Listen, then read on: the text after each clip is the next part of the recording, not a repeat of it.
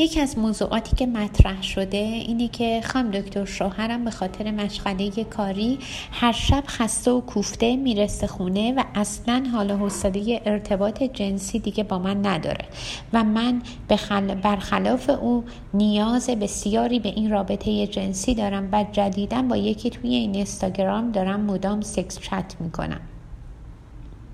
اگر ایشون نیاز جنسی منو برآورده می‌کرد من محال بود این کار رو کنم. چند تا نکته مهم هست که باید به این دوست عزیزمون گوشزد کنیم.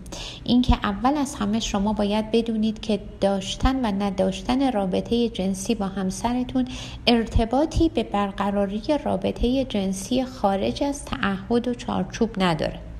بنابراین نداشتن رابطه جنسی با همسرتون رو رب ندید به اینکه این میلتون رو باید خارج از چارچوب زناشویی برآورده کنید. اصلا از کجا معلوم که اگر رابطه جنسی بسیار خوبی هم داشتید کنجکاوی جنسی شما شما را تحریک نمی‌کرد که چنین کاری کنید. و اینکه میل به رابطه جنسی در هر زمان و مکانی می‌تونه نشانه هایی از عدم سلامت روان باشه که با مطرح کردن به روانشناس و روانپزشک قابل درمانه. و اینکه مشکل عدم رابطه جنسی مشکل عدم رابطه جنسی نیست. به نظر من مشکل عدم تعهد شماست. تعهد یعنی در هر شرایط بد و ناجور و نامیزون که در بحرانهای زندگی باهاش مواجه میشیم بتونیم نسبت به طرف مقابلمون وفادار بمونیم.